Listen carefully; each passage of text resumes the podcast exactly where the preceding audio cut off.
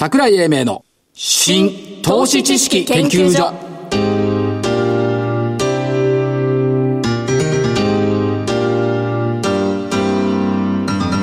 この番組は NPO 法人日本 IFA 協会の協力でお送りします。ごきげんよう桜井英明です。ごきげんよう、まさきでございます。えーコメンテーター IFA 協会って言おうと思ったら自分で言っちゃうのね、だって、この間言わなくて間違っちゃったからね。日本 IFA 協会副理長正木明夫さんです、こんにちはまさきです。よろしくお願いしま。ですえっ、とこれ26日なんですけども、はい。私この時間帯名古屋行っちゃってるもんですから名古屋でセミナーですか？いや証券取引所の IR のおお手伝いなんで、はいい、ないもんですから事前にこれ収録ということでその旨はい先にお話申し訳ございませんがはい。よろしくお願いします。で、えーそういった意味ではちょっとね株の選び方っつうのを今日は前半でちょっと話してみようかなで、いい、適切な時期じゃないですか？うん、あのね一つはね、ストップ高銘柄追随法ってのがあ追随法、ストップ高銘柄追随法。あのねアノマリー的に一回ストップ高した銘柄ってもう一回するのよねっていうのはありましたね。とこ。ろがね大衆心理投資家心理って面白くってストップ高してる時につつきたくなるじゃん。そうじゃなくてストップ高したのを見てからつけばいいじゃん。ですよね。みんなが見なくなってからつけばもう一回来るかもしれない、これがストップ高銘柄追随法はい。あとはね IPO 人気銘柄あり地獄捕獲法っていうのが あり地獄を確保。IPO 銘柄で最初バーンと上がるじゃない。上がりますよ。得てして、ええ。でその後なんかあり地獄みたくさ這い上がるところまで落っこっちゃうじゃない。落っこっちゃう。これをあり地獄捕獲。法 また随分ネーミングが独自なネーミングですね。だからえっ、となんていうの？その3ヶ月後とかね、半年後とか1年後とかにね、そういえばあれ IPO 当たんなかったよね。って言った銘柄をチェックしといて、はい。時間差攻撃する、そうですね。こういう時は結構チャートって役に立つんですよ。うんまあ覚えておく意味ではね。覚えておいてそれで下の方がずーっとこう底練り始めるじゃないですか、はい。それから言っても遅くないですからね。うんだからまあそういった意味での時間差攻撃ってのも必要だしそれを考えていくとやっぱり記憶と推理だなっていうね株式投資っていうのは、そういうイメージがやっぱりあるなというところがありますですねもう一個だんだん、はい。だんだんいきますよ。だんだんいく。で自分でやってることはね毎日三大話を作る。あまあね落ち研出身として。落研じゃないんだよあ失礼しました。自転車部だから。うん自転車部ね。三大話でも四大話でもいいんだけど、その日報じられたニュースを全部結びつけて一つの話にすると、結構いろんなものが見えてくることが多い。ですね、うん、だからこれを訓練すると、株式評論家になれる。評論家にならなくてもいいと思うんですけどね。うん。それからもう一個は指数に騙されない。はいはい。指数は所詮虚構の数字だっていうね実態を見ましょうっていう、みんな日経平均ばっかり見るけどでも実態はトピックスでしょ？でもトピックスだって虚構の数字なんだから、ですね。合成体は合成の語尾になっちゃうことがあるからね。ありはいはい。だからこれに騙されないっていうのが必要だというふうに思うのと、それからさっき今チャートっていう話が正木さんから出ました。出ました。はい。チャートはみんな都合のいいものばっかり使うんだね、おっこれ。しゃる通りなんです。切り取り方も何もさ、時間軸もうまい具合に切り取るのよ。でいくらでもね合成できちゃうんでこれそう、合成とは言わない。合成じゃない。か加工という。あなるほど。加工できちゃう。加工ができちゃう。から、これ都合のいいものを使ってるっていうふうにね、考えることが必要だし、はい。例えば、冷やしが、例えばさ、26日とかな13日とこう合うことがあるじゃん。右から数えたことないでしょ？はい。はい。みんな左から数えるじゃん。そうだね。で、ひ、日柄がどうだこうだ言うじゃん。はい。右から数えるとぴったりそれになることもある。ありますね、うん。だそういうふうな発想をすることが必要。それからね、先オプ。オプション先物オプションはね、少しだけやっぱりかじる方がいいと思います。なるほどまあ最近ようやくコールだとかプットだとかっていうのが出てきましたけども、どういうポジションをみんなが持っているかっていうことを、やっぱり見ることも必要だと思います。全体を見るっていう意味ですねそうです。それからまあ時価総額。やっぱり今回でも、えー東証一部の時価総額700兆円超えたら一旦下押した。はいはいやっぱりここ壁なのって、まあ、今、あの、650兆ぐらいまでね、また戻ってきてますけども、そこがあるのと、あと最低改ざんとか売り算ね。はいこれの動向を見ることが必要ですし、移動平均線からの乖離。はいから意外と見落としがちなのが、10年国債利回りっていうのをね、これ日米ともに見とかなきゃいけないっおっしゃる通りですねていうことがあるだろうと思います。で、気持ちとしてはね、東京にいる気持ちじゃダメなんだよね。なるほどニューヨークとかロンドンにいる大資産家になったつもりで世界経済情勢を考える。だって実際にやっぱりビッグプレイヤーってそういう人たちじゃない？まあそうですね。つまり、スモールプレイヤーじゃなくて、自分はビッグプレイヤーになった時どういう投資をするか、そうすると、おのずと債券も見なきゃいけないし、商品も見なきゃいけないってなってくるから、そういうふうにした方がいいんじゃないかな。なるほどと思いますねこ。れだけど三大話にするとさ、大変でしょ？大変よ。だから眠れないよね。眠れないでしょうね。もう、ここから正木さんに質問。はい、どうぞ。価値のある株を、安い時に買って、はい長く持てば、儲かりますか？あの、価値ってなんだかそこが一番問題なんですけどね。そうそうそううんここが一番まあ、ポイントなんです。実体価値ね、収益性が高いとかね。ね。うん。まあ、それは多分、あの、儲かると思いますよ。これね、よくその、フィナンシャルプランナーさんとか FP さんとかこれ言うのよ。できないよね。できない。だけど、だけど価値のある、価値って何っていう部分のところが基本的にあって。じゃあ、じゃあいい株でもいいよ。いい株って何ですか？じゃあ自分の好きな株でもいいんだよ。あそれでもいいですけどね。ところがね、安い時に買ってってのはできない。それができないです。これができないの？できない。で、長く持ってばってのはできるの？株価上がんないと長く持っちゃうの？はい。ね、すぐ売ろうと思ってるのに長く持つことはたくさんある。あります。だから価値のいい株を安い時に買って長く持てば儲かる。それは理論的に儲かるんだよね。はいはいはい 理論的に儲かるんだけど、実行できるかどうかっていうのはね、結構疑問。あの、個人で考えてるとなかなか難しいですよね。そうなんですよ。もう一つ。はい。株価は、はい。理論ではなく、欲望と損得感情で作られる。あこれは一面を表してますね。あ、賛同する？一応、一面だってそういうもんじゃないですか。もう確かにね、欲望がどっち向いてるっていうのは、やっぱりなかなか身に、身につかない？だって1円と1円じゃ1円しかなんないですよ。1円と2円があるから、はい上がったり下がったりするんですから。それあるんですよね。それから、えー、相場の真実は、はい。雑音の陰に隠れていることが多い。これは本当ですね。ね。多いですね。雑音ばっかりに、こう、惑わされる、はいっていうことが結構多いな。多いですね。で、これやってるのね、意外と、次のやつね、私しかやってないと思うんだ。首相動向からシナリオを作る。結構いろんな人と会ったりね、ねろんなとこ行ったりしてるのよ。してます。首相動向からシナリオを作る。特に今回の首相さんは、結構わかりやすいシナリオを作ってくれるじゃないですか。まあでも、麻生さんの時もわかりやすかったよ。行く店とかよくわかったし。麻生さんはね、はいでも同じとこしか行ってなかったから。だから結構い行ってみようとか思ったこともあったんですけど、でも今回の方が、たくさんの人と、たくさんの場所に行ってますね。うん、と思います。合言葉、はい。ファン、テク、ボ。わかんない。わかんないよね。ね、わかんないですなん。か富山の方にファンっていう F- IFA さん来ました。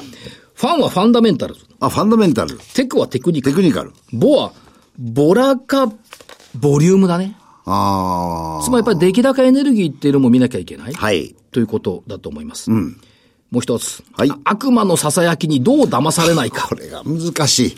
これなんでさ、悪魔、悪魔みたいなさ、こう何、う頭の上の方から声が聞こえるんだよね。聞こえますね。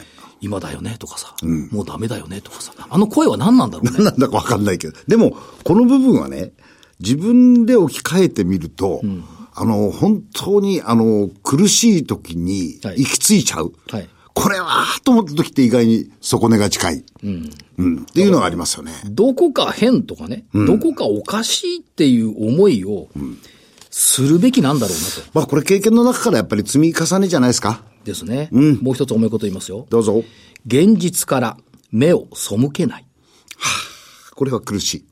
みんな現実から目を背けんだよね。下がってる株は、あた株を持ってないかのごとく振る舞うんだよね。はい、はい。で、上がってる株は見るんだよ。下がってる株は見ない。これダメなんだよ。ですね。うん、というふうに思いますですね。はいだから、世の時流を的確に捉えて、いかに売上と利益を伸ばしているかっていう、ここに企業ってのは邁進してるんだから、そこをやっぱり目背けちゃダメだよね。ですよね。っていう感じがします。でけ成長の結果って時価総額に出てくるわけじゃないですか。というところですよね。もう一つ。はい会話誰でもできる。本当に難しいのは売り場探し。これは難しいですよ。これ難しいよね。難しいですね。本当に。というのが出てきています。それからまあ、どうなんだろう。問題解決の二つの方法ってのがあるんだけど、一つはアルゴリズムにのっとってリズムで解決に導いていく。これはまず無理だね。無理個人の場合。私無理です。二番目。はい直感的に素早く判断する。これだね。これですね。ただ直感的に判断してもやっぱり経験じゃないですか。はいある意味ね。わかりました。では直感が鋭いか鋭くないか。はい。これを調べてみようか。僕は鋭くないな。え？鋭くない。そう？うん。なんか変だなと思った時の方が直感力高いもん。じゃあ10個言うから、え10個？勘が鈍い人の特徴を言うから、当てはまるの何個あるか言って。はい。会話の間がない。あ、会話の間が悪い。間が悪い。先を読めない。マニュアルを求める。おおらかでのんびりしている。記憶力が悪い。他人に興味が湧かない。観察力が低い。損得感情で物事を考える。優柔不断。視野が狭い。当てはまるの3つぐらいあったかな。ああ、じゃあ勘が鋭い方で聞いてみようか。はい。えー、論理的に考える。即断即決。記憶力が良い。細かいところまで目が届く。注意力が高い。裏の裏を読みすぎる。集中力が高い。嘘がうまい。先見性が高い。自分の勘を信じている。結構ある。あ、じゃあ勘が鋭いんだ、正木さん。あ、そうなの？うん。いや、何がし、何の判断してるか分かんないけど、結構あった。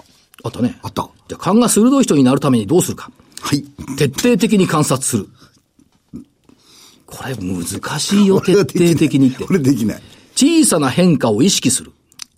できるね。相手が何を求めているか考えながら会話する。これはできそうだな。うん、できる。失敗し続けても自分の直感に従って行動する。できそうで。うん。どっちだろう。難しいとこだな。手当たり次第に本を読む。あちな、いつでも書き込めるネタ帳を持ち歩く。ない。基礎的な知識を身につける。丸。丸。ひらめきを無視しない。あ、それもあります。5W2H。YTT。まあ、5W2H でいいや。5W2H を意識して行動する。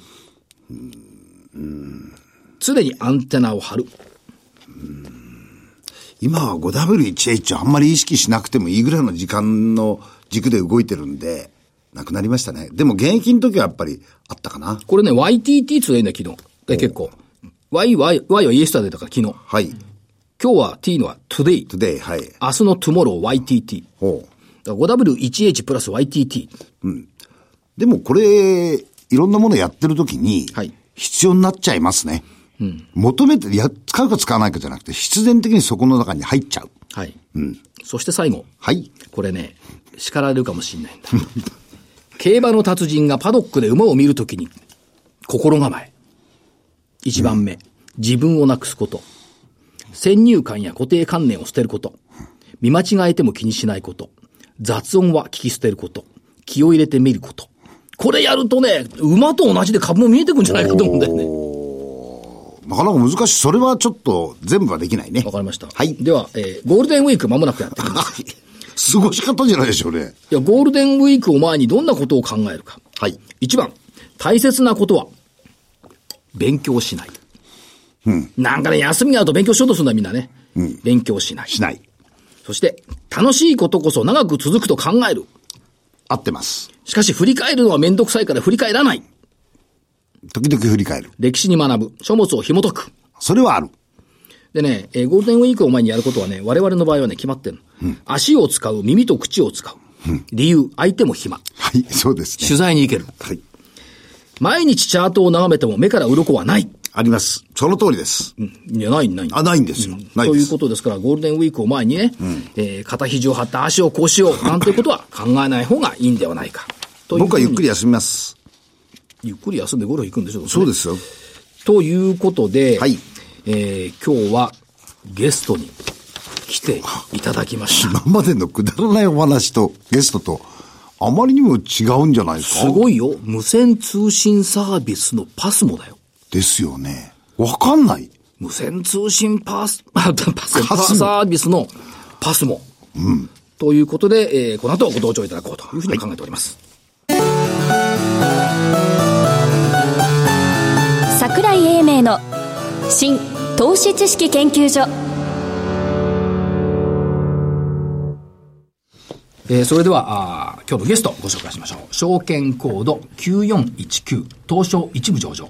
株式会社ワイヤレスゲート代表取締役 CEO 池田武宏さんです。池田社長よろしくお願いします。よろしくお願いします。ご無沙汰しております。どうもです。ご無沙汰してますどうもです。えー4月も、今日は19日、ということなんですけども、お今、えー無線通信サービスのパスモって言いましたけども、まあ、ワイヤレスゲートさんっていうと、皆さん多くの方々頭に浮かぶのは、Wi-Fi っていうのが一つ頭に浮かぶ。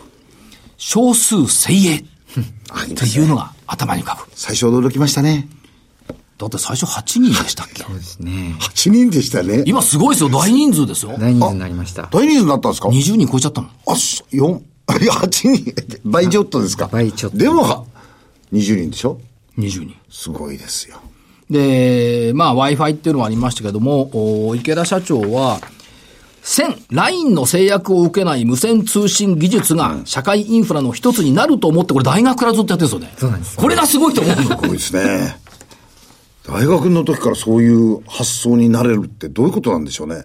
だって専門が無線通信工学だから。いや、そうとは言いながらですよ。でもななんで社長選んだんですか？そう。あのーすごく昔から僕、子供の頃から本とか旅をすることが好きで、はいで、あの、本とか旅で何が得られるかっていうと、いろんな人たち、いろんな場所の人たちとか、いろんな世代の人たちの、こう、いろんな意見を聞くことができる、はいまあ、ツールというか手段だと思っていて、で、まあ、技術が進めば、そういったものが、もしかしたらリアルタイムにできるかもしれないなと。で、まあ、そういうものを実現する、まあ、技術を学びたいということで、はいあの、高校生の時に、大学は無線通信を勉強しに行こうということで、あの大学を選んで、そこからずっともう無線通信の世界にいるという感じです、ね。志が高い。高い。で、それはそれとして、いや、我々からしてもですよ。だって無線って不思議じゃないですか。見えないところで物が繋がるんですよ。だいたい携帯電話なんかどこ電波取ってるか分かんないのに繋がるって不思議ですよね。不思議です、本当に。ですよ。ね。わかんない。で、それを中核にして、えーどんどんどんどん広げていった。そうすると、だって、考えてみればパスモとかスイカだって、線ないですよ。分かってそうです。でしょ？そうなんです。だから、で、社社長の言葉でか、あの、ういただくと、適材適所的な便利な無線通信サービスを提供したい。はい。でも提供できてきましたね。そうですね。あの、まだまだ、あの、お客様に本当に便利なサービスが提供できてるかっていうと、やることはいろいろあると思うんですけども、はいあの、ある程度は、あの、我々のサービスを使っていただくと、便利に使えるようになったかなというふうには思ってます。はい。ですから、無線通信サービスのパスも、かつ、安くて早くてどこでも使える。ちょっと前にあの、驚いたのは、あの、ニセコとかでね、はい。カメラなくした時にどこにあるか分かるとかね。あ、なんか話されてましたね。そういうサービスが。今、だんだんなんかその当たり前になってきましたね。そうですね。随分、あの、通信インフラが充実してくれば充実してくるほど、はいあの、そのインフラを使って、例えば今おっしゃっていただいたように、なくしたものを見つけるサービスができてきたりですとか、はいはいあとはこう、安心な、あの、カメラのソリューションがより発展してきたりですとか、いろんなソリューションが乗っかってくる、本当にあの、無線通信というのは社会インフラだと思ってますので、はい。まあ、我々は、あの、そういったものをお客様に届けるという観点と、あとはさらにその社会インフラをこう充実させていくとはい。いう意味で今活動しています。そして今、社員がまあ21名とか22名とかいう数字ですけども、上場企業の中でも、非常に少人数体制での企業運営ができていることが、これがワイヤレスゲートの成功体験となっていると社長おっしゃってますよね。そうですね。で、これまでは本当にあの、まあ、いろんなあの、我々の事業を手伝って、あの、支援していただいている、あのパートナー企業さんですとか、あの、まあ、そういった方々のお力をお借りして、どちらかというと少人数で効率的に事業を行うとはい。い。う形で、あの、会社経営をしてきたんですけども、一方でそこってすごく成功体験ではあるんですけども、はい。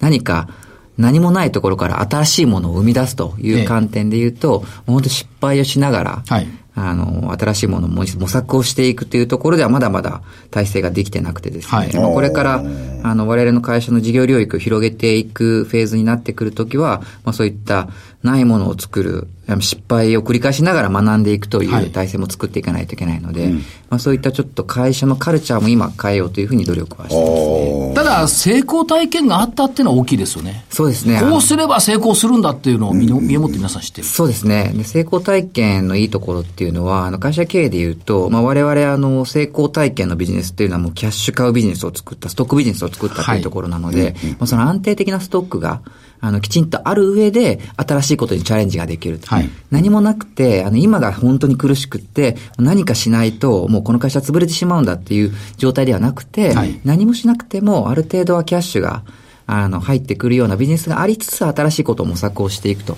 いうことができているのが、まあ、心の要因にもなっていて。だからすごいプライオリティですよね。だから、余裕がありながら、新分野に展開できる。つまり、排水の陣じゃないってことですね。そうですね。余裕を持ちながら新たな分野に展開できる。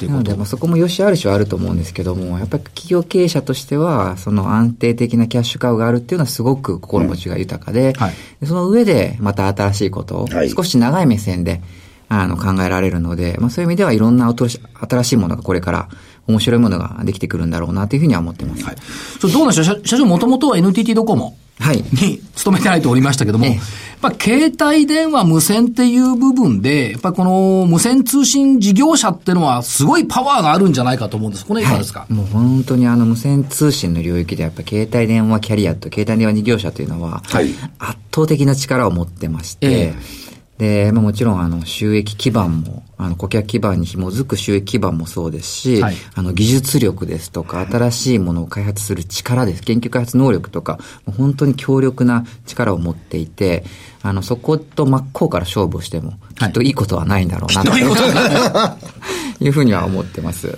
で、なので、まあ僕が NTT ドコモを辞めた一つのきっかけというのは、はい、やっぱキャリアではできないあの、まあ、もしかしたらニッチかもしれないんですけども、え。え、確実にお客様ニーズがあるサービスを、キャリアではできないお客様ニーズがあるサービスを作っていきたいとい。うことで、はい、あの、ワイルスゲートという会社を作りまして、で、今注力をしているのは、実は、ちょっと携帯キャリアに、あの、勝負を挑もうかなというところで、ちょっと発想が変わってきまして、ええ、キーワードはですね、はい、あの、携帯キャリアが持っている、まあ今 LT という技術が、すごく優秀な技術があるんですけども、はい、この LTE 技術の民主化をしていこうと。LTE 技術の民主化。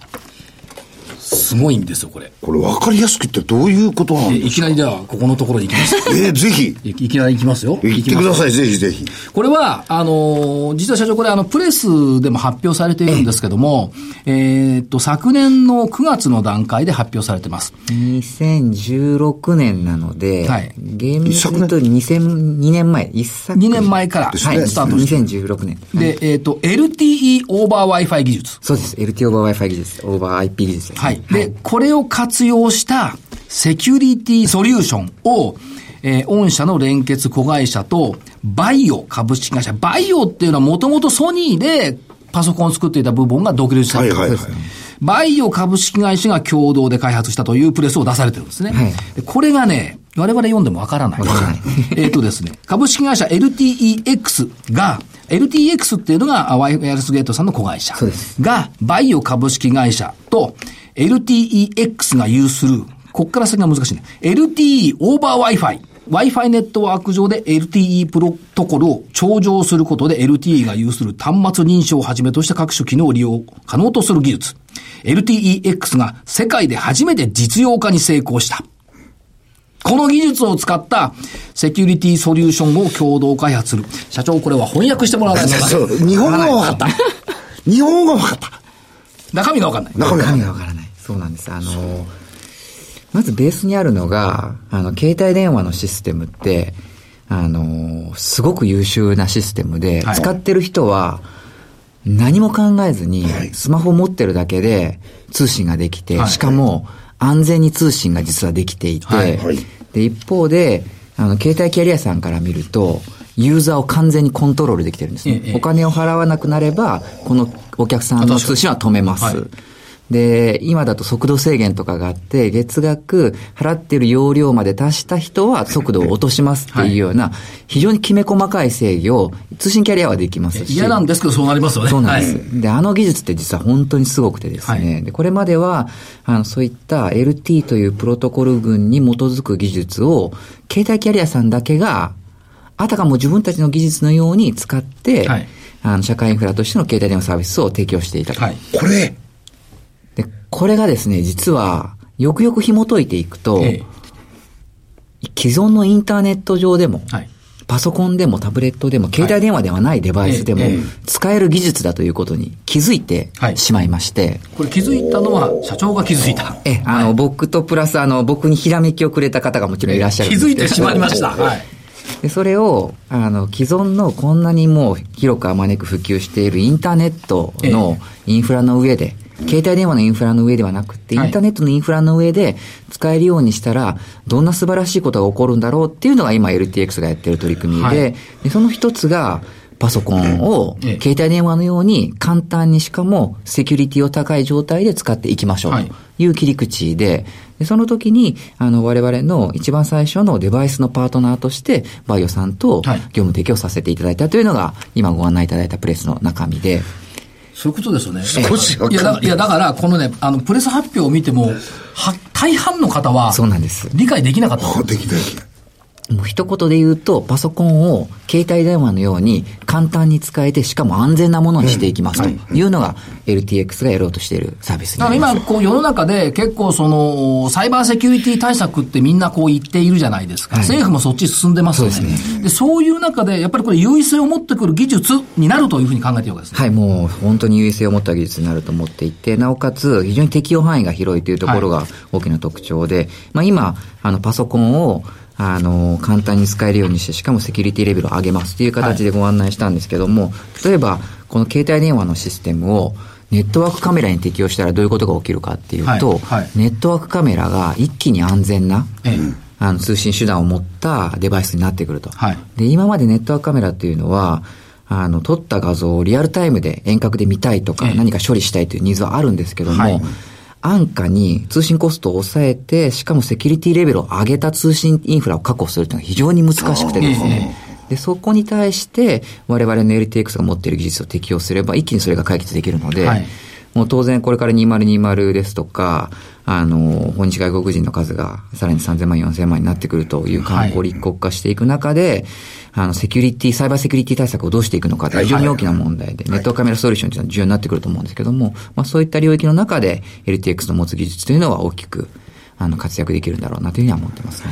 つまりその、まあ、あの、B2B の方に進んできましたよねっていう、割とその B2C っていうイメージがあったんですが、ええ、B2B 企業対企業の流れの中に入ってきているということと、から LTX っていうことからいくと、えー、LTE オーバー IP というこの技術が様々なプラットフォームに安全安心なセキュリティ技術を提供する方向にあると、そうですね。いうことですね。そうですね。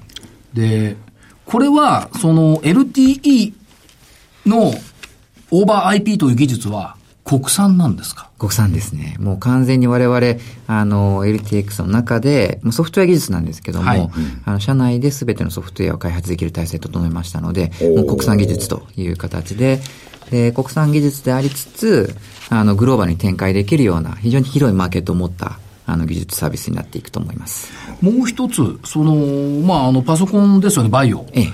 これ長野県に本社ありますが、はい、バイオさんはこれは海外のパソコンメーカーじゃないですよね。そう、バイヤーさんも国産で。国産国産のこの結びつきっていうのは社長どうご覧になりますか？はい、やっぱりあの、まあ、サイバーセキュリティという観点で言うと、日本国自体のネットワークを守らないといけないですとか、はい、まあ、そういった、あの、ナショナルセキュリティ分野にも絡んでくるところだと思ってますので、まあ、そういった意味で、あの、サービス、デバイスともに国産ベンダーである、国産企業であるというのは、非常に安心感を持って、あの、国の方々にも使っていただけるんじゃないかという形で。そういうことですよね。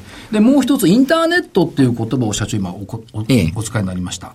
今世の中進んでるのは IoT っていうのがどんどん進んでいて、はい、いろんなものをつなげようよっていう話になってるじゃないですか。はい、いろんなものをこれ線ではつながないですよね。はい、無線でつなぐんですよね。ここで LTX の存在感どうなるんでしょうか？はい、もう非常にここも大きく、あの、脚光を浴びると思ってまして、まあ、おっしゃるように、まあ、今後、もう様々なデバイスが、はい、インターネットにつながって、まあ、様々なソリューションですとか、様々な価値を提供する、まあ、IoT の社会になっているときに、はい、そのつながるデバイスの数が増えれば増えるほど、実はセキュリティ的なリスクも発生する状況の中で、まあ、LTX の技術を用いれば、携帯電話と同じレベルのセキュリティを、あの、そういう領域にも適用できるようになりますので、はい、非常に安全な IoT 社会を、あの実現するための必須の要素技術になるというふうには思ってますね。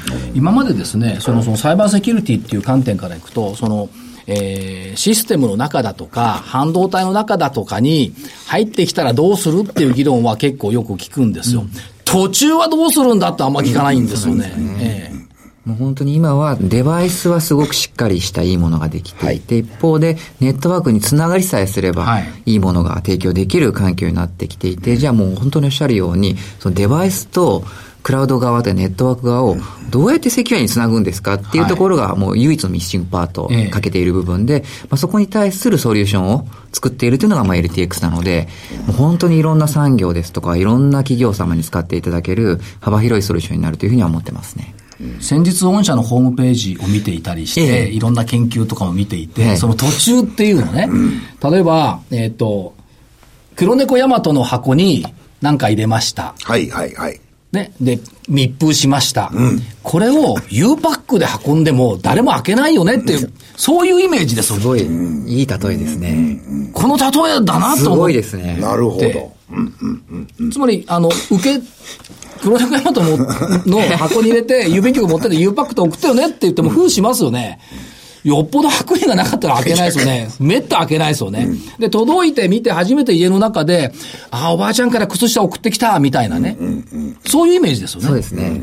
本当にあの、専門的な言葉で言うと、あの、カプセル化するっていう言葉なので、あの、通信そのものを、あの露出された通信そのものを LT という技術を使ってカプセル化してあげる、まさに封をしてあげると、えでそれを各デバイスごとに実施してあげるというのが我々の技術なので、はい、あの基本的にはもう中身が見れなくなって、はい、指定したところにきちんと安全に届けられるというサービスになりますね。ということはワイヤレスゲートさんは U パックになるんか。パスモから U パック。パスモから U パック。まあ、それはそうなんですだけど、今、このことを社長、これ今お考えになっていて、はい、まあ、Wi-Fi インフラ事業とかいろいろありますけども、えー、ワクワクしてんじゃないですか。もう毎日が楽しくてですね。えーもう基本的にあの僕、あの現場に行ったりとか、はい、お客様の声を聞くのが大好きなんですけど、ど本当にいろんなところに行くと、はいまあ、いろんな問題があって、えそれを LTX の技術があれば、全部これ解決できるなっていうのが今毎日の僕の楽しみというか。お客さんに行くところの方が楽しくてなるんですけど、しょうがないと。やっとそれで社長がさっき言った少人数のところから一つ違うそうです、ね、フィールド、あるいは形にっていうのが、これですか？そうですね。今、あの、まだまだあの LTX という会社は認知度が低い会社なんですけども、あの、技術者の中では、結構あの知られた存在になってきまして、はい、あの携帯電話のあの小さい SIM で刺さってる。皆さん普通は開けられないんですけども、あの SIM の中に、あの、携帯電話事業者さんは自分の事業者コードを書く番号を持ってるんですけども、LTX はその番号を実は取りまして。で、取っている。はい。はい。あの、携帯電話事業者ではないにもかかわらず、あの、そういった番号を持って、これ国際的に持ってまして、でなんで LTX はこの番号を持ってるんだっていうのを、そこです。調べた、技術者はやっぱ調べて、はい、で、見ていくと、LTX ってなんか面白いことこれからやりそうだよねっていう形で、はい、結構優秀なエンジニアが今集まってきてくれていて、はい、面白いソリューションができるのと合わせて、面白い営業先に営業活動もできるようになってきて、本当に今ワクワクして。ということはガラッと変身って感じですか？ガラッと変身します。で、ガラッと返信なんですが、あの、株の話なんでね、あの、業績も。12月決算さ、前期は減収減益だったんですが、今期は2桁増収増益の見通し。そうですね、見通し。といったところですから、そういった意味ではやっぱり大きく変化、変身してきた。そうですね。本当にあの B2C、あの、はい、パスモの会社、一本足打法の会社から、はいあの、U パックも含めた、はい、B2B の、日本足打法の会社になると。なんで、一本足打法はきちんと、あの、機能はして、あの、B2C は機能してるんですけども、プラスもう一本の柱を、B2B で作っていくという形で、あの、ちょうど2020年に向けた中期経営計画というのも出してますけども、あの、まあ、2016年に発表した数字と比べると、利益売上倍増計画というところで、まあ、3年4年かけて、B2B を立ち上げて、利益、売上を倍増していきますというところが、今、順調に機能してきて、一本足はね、ある程度のそのパワーは発揮できますけど、そうなんです2本になったらスピードが違いますね。そうですね。で、多分ね、これ、マーケットは、この変化っていうのは、あんまり気がついてないと思うんですよ。っていうのは、あのー、株主説明会、アナリスト説明会とかの質問見てると、Wi-Fi の話ばっか出てきてるんですよ、質問が。Wi-Fi が無料になるんじゃないのとかですね。そうですね。そんな質問ばっかりが多いんですが、この変化ってのここ、こことは全然違う世界ですよね。そうですね。もう全く違う世界を僕らは見ていて、で、僕自身が、あの、新しい技術を立ち上げたりとか、サービスを立ち上げたりするために、あの、1年半ぐらい、IR 活があんまりできてなかったので、はいはい、私も1年半ぐらい社長でお会いする。ですよね。はい。こういったあの形で、あの、パブリックな場に出てくるのも本当に久しぶりなんですけども、ようやく B2B の柱も出来上がってきましたので、まあ、今後は、あの、株主の方に安心していただくような取り組みを、まあ、きちんと定期的に発表していきたいなというふうには思ってます。だから Wi-Fi そのものも、まあ、まだまだ、あの、海外からは日本の Wi-Fi もっと必要よと言われている状況で、でねうん、これが御社の安定的収益基盤になっている。で、ね、一方で、その新たな展開っていうのも含めてきているんで、忙しいですね、今年。そう、もう毎日忙しくて楽しくて。いやー。いいですね。充実した毎日過ごしてます。そうそう、あっという間に時間に来ちゃったんです、ね、社社長、あのー、投資家さんに熱いメッセージ頂戴できれば。はい、ありがとうございます。もう本当にあのー、直近の決算では、あの、ご心配をおかけしてるんですけども、あの、中長期的な視点に立つと、もう本当に順調に、あの、企業経営できてますので、あの、ぜひ、あの、期待して、引き続き見守っていただければと思います。どうぞよろしくお願いします。やっぱり LTEX をもう一回ちゃんと見てねと。そうですね。調べてねと。え、どうぞ。あの、まだまだ会社ホームページでも十分情報が出てないので、はい、あの、早い段階でそういった情報を開示できるようにしますので、はい、あの、定期的に我々の会社のホームページにも、あの、見に来ていただければというふうに思います。今日はお忙しいところ来てこちらこそありがとうございます。ままた来てください。またぜひ、はい、つまりね、会社ってね、聞かないと分かんないの。分かんないね。うん、聞いてみて、やっと分かったでしょ？分かるよと、3分の1ぐらい。あ、そんな ?3 分の1ぐらい。最初に、最初にその U パックとヤマトの話をしたときに、まさきさん全く理解しなかった。今日分かった。分かった。分かった。分かった。ということで、本日のゲスト、えー、証券コード9419東証一部上場、株式会社ワイヤレスゲート、代表取締役 CEO 池田武宏さんでした。ありがとうございました。ありがとうございました。資産運用の目標設定は、人それぞれにより異なります。個々の目標達成のために、独立、中立な立場から専門性を生かしたアドバイスをするのが、金融商品仲介業 IFA です。NPO 法人日本 IFA 協会は、企業 IR 情報を資産運用に有効活用していただくため、協賛企業のご支援のもと、この番組に協力しております。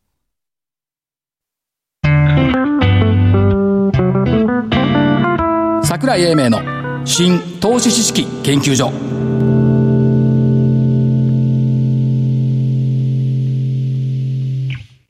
この番組は NPO 法人日本 IFA 協会の協力でお送りしました。なお、この番組は投資その他の行動を勧誘するものではありません。投資にかかる最終決定はご自身の判断で行っていただきますようお願いいたします。番組もそろそろお別れの時間です。これやっぱゴールデンウィークはあれだね。LTE と IoT を勉強しなきゃいかんねこれ。やっとね、うん、少し他の人にもねお話できるようなちょっと感じになってきました。が取れた？取れました。よかったですね、えー、ということで、はい、えー、なんかお知らせ？はい。えっ、ー、と5月22日、えー、東京新宿で、えー、セミナーをやります。企業研究会、えー、LTS LTE だね。LTS さん。はい、で、えー、新宿、西新宿、あ、新宿の2の8の6、えー、あの、会社の方のセミナールームで行います。餃子屋さんの上だったよね。そうです。お申し込みは、はい。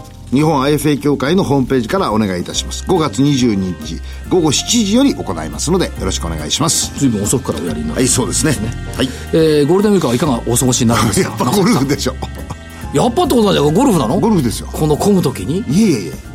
あの電車で行きますから。あ電車で行く。はい。あとね6月じゃん。長野も行くんでしょ？6, 6月の1日2日ですか。はい。じゃあ6月2日に長野で、えー、長野の障害学習センター、はい、ここでセミナーをやらせていただきます、えー、参加はメディカルデータビジョンさん PCI ホールディングさんそれから夢新ホールディングさん。この3社に出ていただきます、はい、はいということで、えー、あちこちまた今年も始まりました。始まりました。ということで、えー、桜井英明の新投資投資知識研究所本日この辺りで失礼します。お相手は新投資知識研究所所長の桜井英明。そして日本 IFA 協会の正木明夫でした。ではごきげんよう。失礼します